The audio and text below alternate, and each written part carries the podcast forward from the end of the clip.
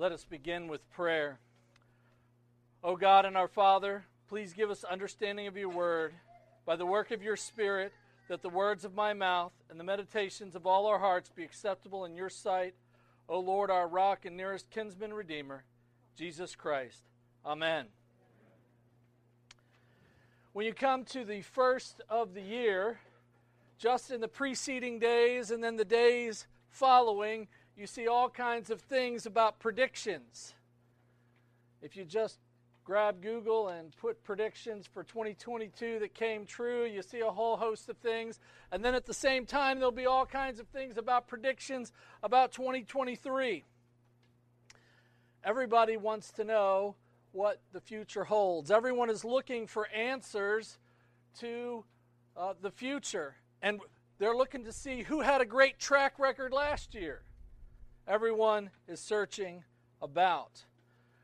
Again, we live in a world where people want good predictions. The book of Matthew, in particular, focuses in on the predictions of God's Word, the prophecies that were made according uh, to the Spirit through the prophets. And we see that in the book of Matthew, the word fulfilled, in reference to uh, Jesus fulfilling things happens 15 times.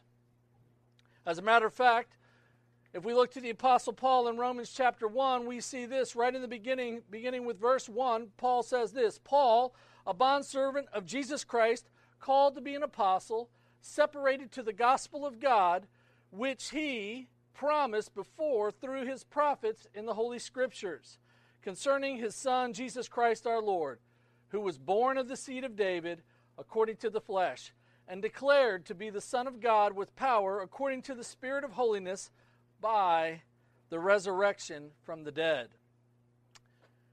Everywhere that Jesus goes, even in utero, everywhere he lives is planned centuries before. Nothing is accidental. Jesus' coming was purposed by God before the garden. His plan was laid out for us there in Genesis. His descending from Abraham and David. And to quote one commentator, we see that Jesus, as the incarnate Word in John chapter 1, that Jesus actually lives out the written Word. As we look at God's Word today, I want us to look for the themes that are in the passage. I think there are three, th- three themes. One, that Jesus is the King of Kings. Two, that God keeps his promises. And number three, that Jesus is consecrated. And as his disciples, so are we. So, as we consider this, I want us to look at our, our if, you, if you're taking notes and you see our first point is the Magi, I'm going to amend that just a little bit and say that the gauntlet is thrown down. Let us read Matthew chapter 2, beginning in verse 1. Now, after Jesus was born in Bethlehem of Judea in the days of Herod the king, behold, wise men from the east came to Jerusalem, saying, Where is he who has been born, King of the Jews? For we have seen a star in the east and have come to worship him.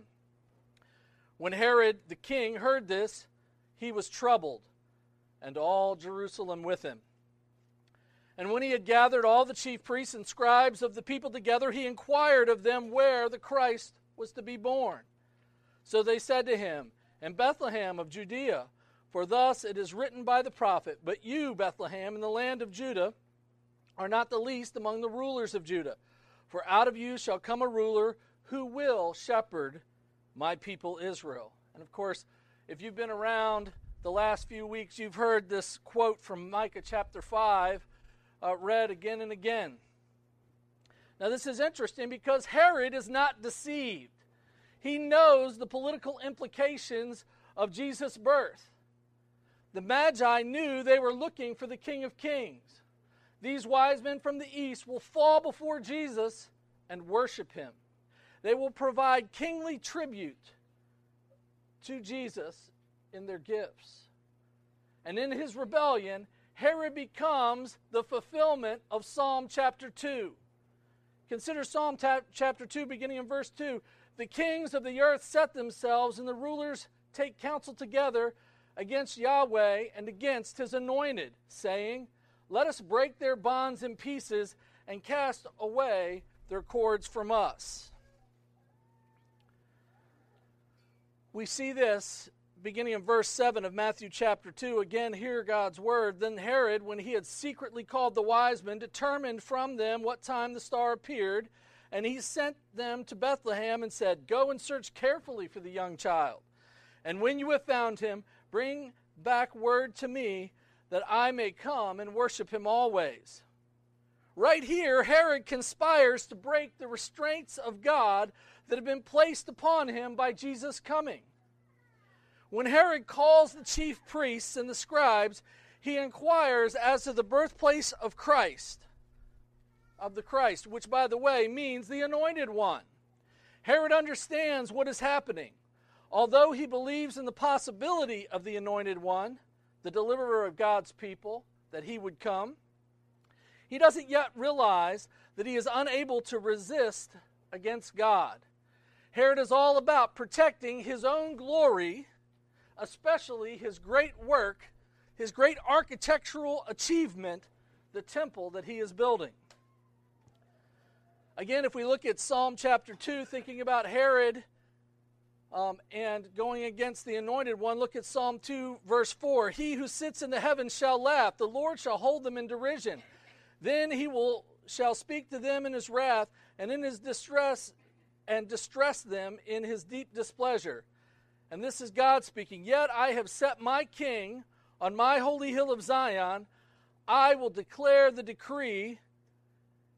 Yahweh has said to me, You are my son. Today I have begotten you. Jesus came by the decree of the Father. Now, it's very interesting when you consider the fact, these parallels here. Again, Herod is, is just living out Psalm 2. He's conspiring against God and Christ's coming. We see in, in verse 9 of chapter 2 of Matthew, it says, going on with the narrative, when they heard the king, this is the wise men, they departed, and behold, and remember, when you see this behold, it's, hey, pay attention, look now, what's going on? The star which they had seen in the east went before them till it came and stood over where the young child was. When they saw the star, they rejoiced with an exceedingly great joy. And when they had come to the house, they saw that the young child with Mary and his mother, and fell down and worshipped him. And when they had opened their treasures, they presented gifts to him gold, frankincense, and myrrh. Then, being divinely warned in a dream that they should not return to Herod, they departed for their own country in another way. Now, there's a lot of thoughts and theories as to what this star was. Why did it show up two years before? Why did they see it? There could be everything from certain constellations moving about that, that astrologers could have looked at and said, oh, this means this country, this means that, this is about a king. That's certainly true, and they begin their journey in that. But of course, here it says that when they left Jerusalem, of course, you know, they, they went and they traveled. They came to Jerusalem, the place of the king of the Jews. And when they get there, they're thinking that the king is going to be there.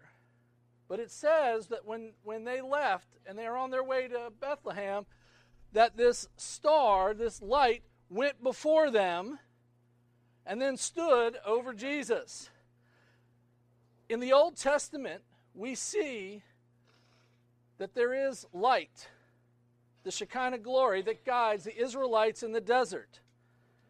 This Shekinah glory went before and then stood over Israel and tabernacle and even the mountain of the Lord.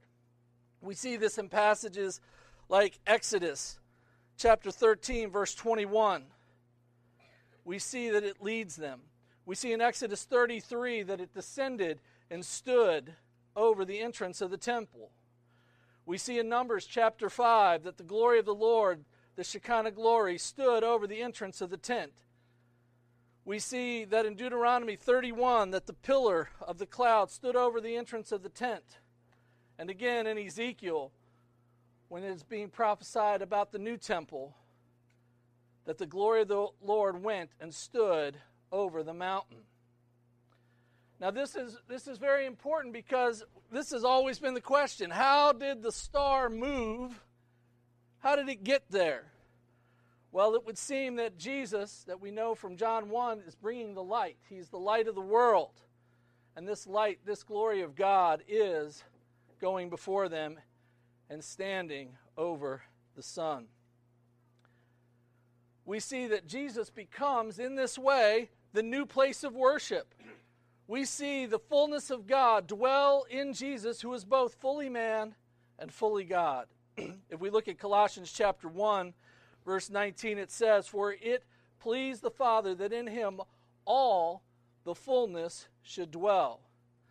Jesus is the true Israel. As we go through the book of Matthew during the, these, pre, these next months, that's going to be our theme. We're going to be looking through the book of Matthew.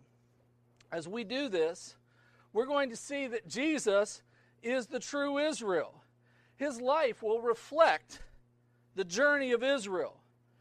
But Jesus lives as the true and faithful Israel. So, as we continue in the narrative, we look back at Matthew chapter 2, beginning verse 13, we see this. Now, when they had departed, behold, an angel of the Lord appeared to Joseph in a dream, saying, Arise, take the young child and his mother, and flee to Egypt, and stay there until I bring you word. For Herod will seek the young child to destroy him. When he arose, he took the young child and his mother by night and departed for Egypt.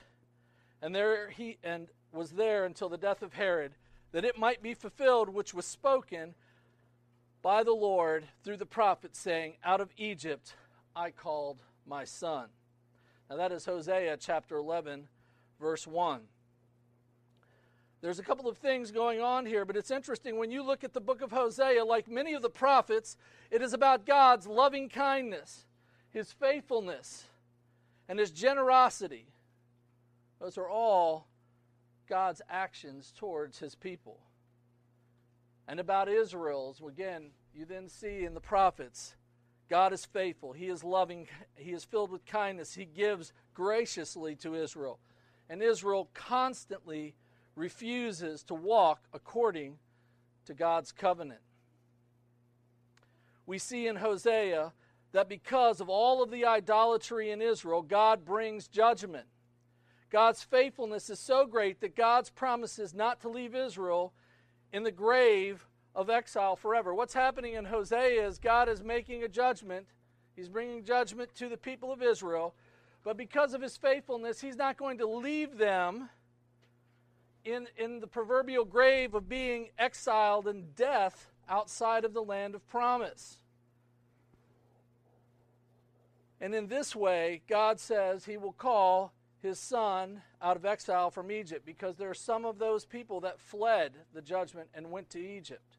Obviously, we know of the greater exile to Babylon, but there were those who fled to Egypt. And we see that salvation will come when the Father calls his Son out of Israel. Now, this is important. This is where the parallels, of course, what happened with, in Egypt when Israel left Egypt? It was night, just like when Jesus fled and they fled the oppressor. Here, Jesus is fleeing the oppressor out of Israel and going to Egypt in the night. Now, now here's, here's what I want you to see Israel, because of its idolatry, has become Egypt. It has become an unbelieving nation that simply desires to oppress God's people and his truth and is corrupting worship. And of course, as we go through the book of Matthew, we'll see Jesus confronting this corruption within Israel and a calling to worshiping God rightly. Again, salvation comes when God the Father calls his Son out of Israel. We see in the next part, there in, in chapter 2, verse 16, we sa- it says this Then Herod, when he saw that he was deceived by the wise men, he was exceedingly angry. Now, I want to point this out. If you go back to the beginning of the, the Herod narrative, it says that, that Herod was under distress, and it says all of Jerusalem with him. Now, you can look at it a couple of different ways in terms of this distress. I'm certain that those who were all about themselves and retaining their power were like Herod, distressed because, man, Jesus is finally coming. The Christ, the anointed one, is coming or has come. But it could also be that those that are living rightly recognize that Herod might get out of hand and do some terrible things in order to preserve himself. So I think there's both of those things going on here. And Herod, of course, he becomes angry.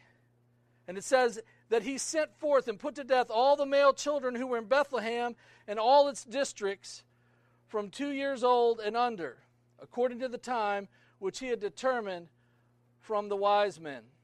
Now, about the size of, of Bethlehem at the time, this probably would have been maybe at most two dozen children. I'm not minimizing it. If he killed one, that's too many. Right? But he's so angry. He's looking for one child, and he doesn't care that he kills two dozen in order to try to kill that one. And again, it says this in terms of fulfilling God's prophecies it says, Then was fulfilled what was spoken by Jeremiah the prophet, saying, A voice was heard in Ramah, lamentation, weeping, and great mourning, Rachel weeping for her children, refusing to be comforted, because they are no more. And that's Jeremiah 31 15. There's several things that we need to recognize here. Number one, even this tragic event is part of God's predestined plan. Herod attempts to break the restraints of God by murdering all the boys under two. What Herod should have done as a Gentile is join the Gentile Magi in their worship of Jesus. Herod was given the opportunity to respond to the end of Psalm chapter 2. Hear the very end of Psalm chapter 2, beginning in verse 10. Now, therefore, be wise, O kings, be instructed, you judges of the earth. Serve Yahweh with fear, and rejoice with trembling. Kiss the Son, lest he be angry. And in that you will perish in the way, when his wrath is kindled but a little. Blessed are all those who put their trust in him. Herod did not want to put his trust in the anointed one. Instead of kissing the Son, Herod fulfills the prophecy in Jeremiah 31 15. Now, this verse in Jeremiah 31 is the saddest verse in that passage. Thir- Jeremiah 31 is all about the promise of salvation from exile. And Rachel is weeping in, in Jeremiah 31 because her children are dying by being taken into exile. And so she weeps. But there is hope. If you look at Jeremiah 31 17, it says, there is hope in your future, says Yahweh, that your children shall come back to their own border. There is life and salvation that comes from chastisement. But Herod, instead, he's going to resist, he's going to murder these children, and Jesus is going to be drawn out and bring life out of Egypt. If we continue on, we see a third place where prophecy is fulfilled in Matthew chapter 2 and verse 19. It says this Now, when Herod was dead, behold, an angel of the Lord appeared in a dream to Joseph in Egypt, saying, Arise, take the young child and his mother, and go to the land of Israel, for those who sought the young child's life are dead. Then he arose and took the young child with his mother and came to the land of Israel. But when he had heard that Archelaus was reigning over Judea instead of his father Herod, he was afraid to go there. And being warned by God in a dream, he turned aside into the region of Galilee. And he came and dwelt in a city called Nazareth, that it might be fulfilled what was spoken by the prophets He shall be called a Nazarene. Now, those first two quotes, you see, he quoted the exact passage. Here, he doesn't say where it is, it isn't a direct quote. he just says the prophets. And so we have to work with this a little bit. We have to look for uh, correlations, other places that give us insight.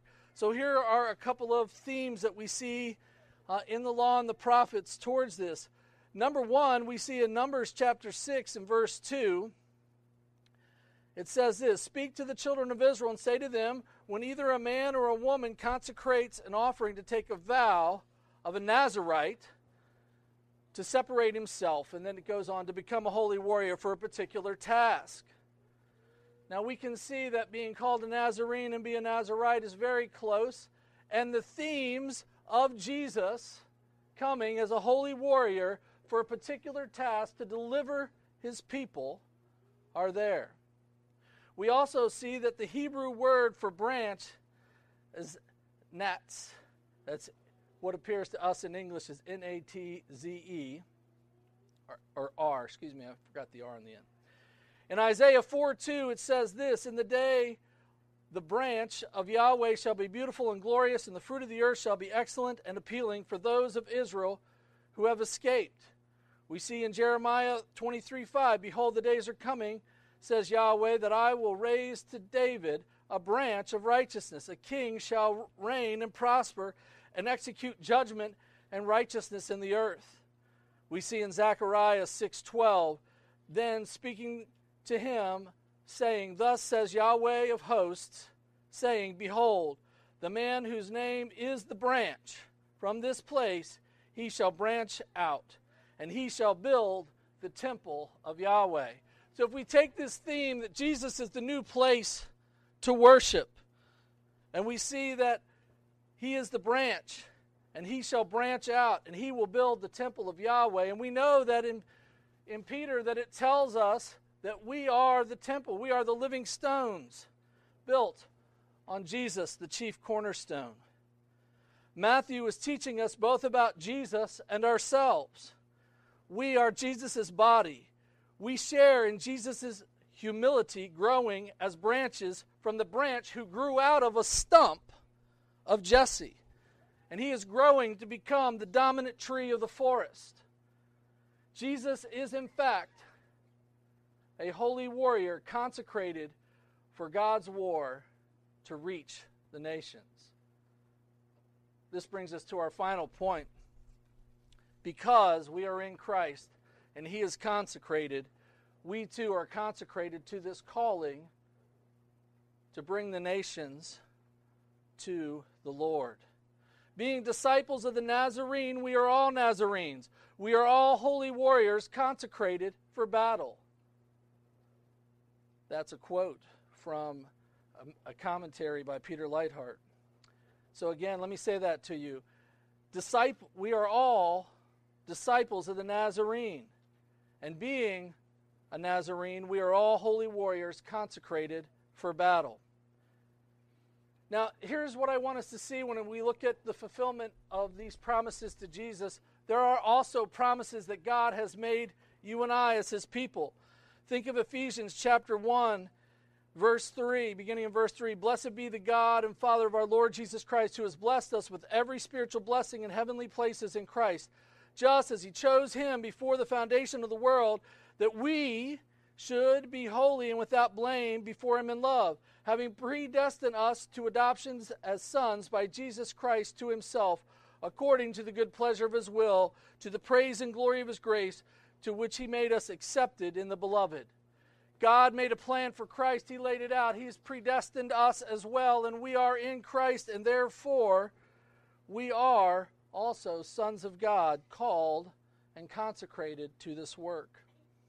And if we look at the end of Ephesians chapter 1 and verses 22 and 23, remember what God says here. He says, And he, that is God, put all things under his feet and gave him to be head over all things to the church, which is his body, the fullness of him who fills all in all.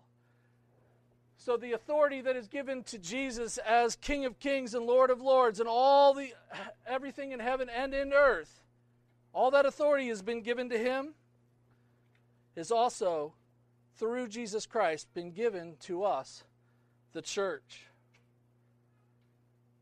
sometimes we go through this situation and we say, Oh, I'm not living up to this. Well, that's why we repent of our sins, both here corporately and individually. But we need to understand this in Philippians chapter 1 verse 6, hear this promise, being confident of this very thing that he who has begun a good work in you will complete it until the day of Jesus Christ. God is faithful to keep his promises to us as the church. We can also be encouraged by Hebrews chapter 13, beginning in verse 20. Now may the God of peace, who brought up our Lord Jesus from the dead, that great shepherd of the sheep, through the blood of everlasting covenant, make you complete in every good work to do his will, working in you what is well pleasing in his sight, through Jesus Christ, to whom be glory forever and ever. Amen, it says in Hebrews. As we begin this new year, let us remember and thus live in this knowledge that Jesus is the King of Kings, that God keeps his promises, and that Jesus is consecrated as a holy warrior, and as his disciples, so are we. Let us pray. Almighty God, who has given us your only begotten Son to take our nature upon himself at the start of this new year, grant that we, being regenerate and made your children by adoption and grace, be daily renewed by your Holy Spirit through the same our Lord Jesus, who lives and reigns with you and the same Spirit, ever God, world without end. Amen.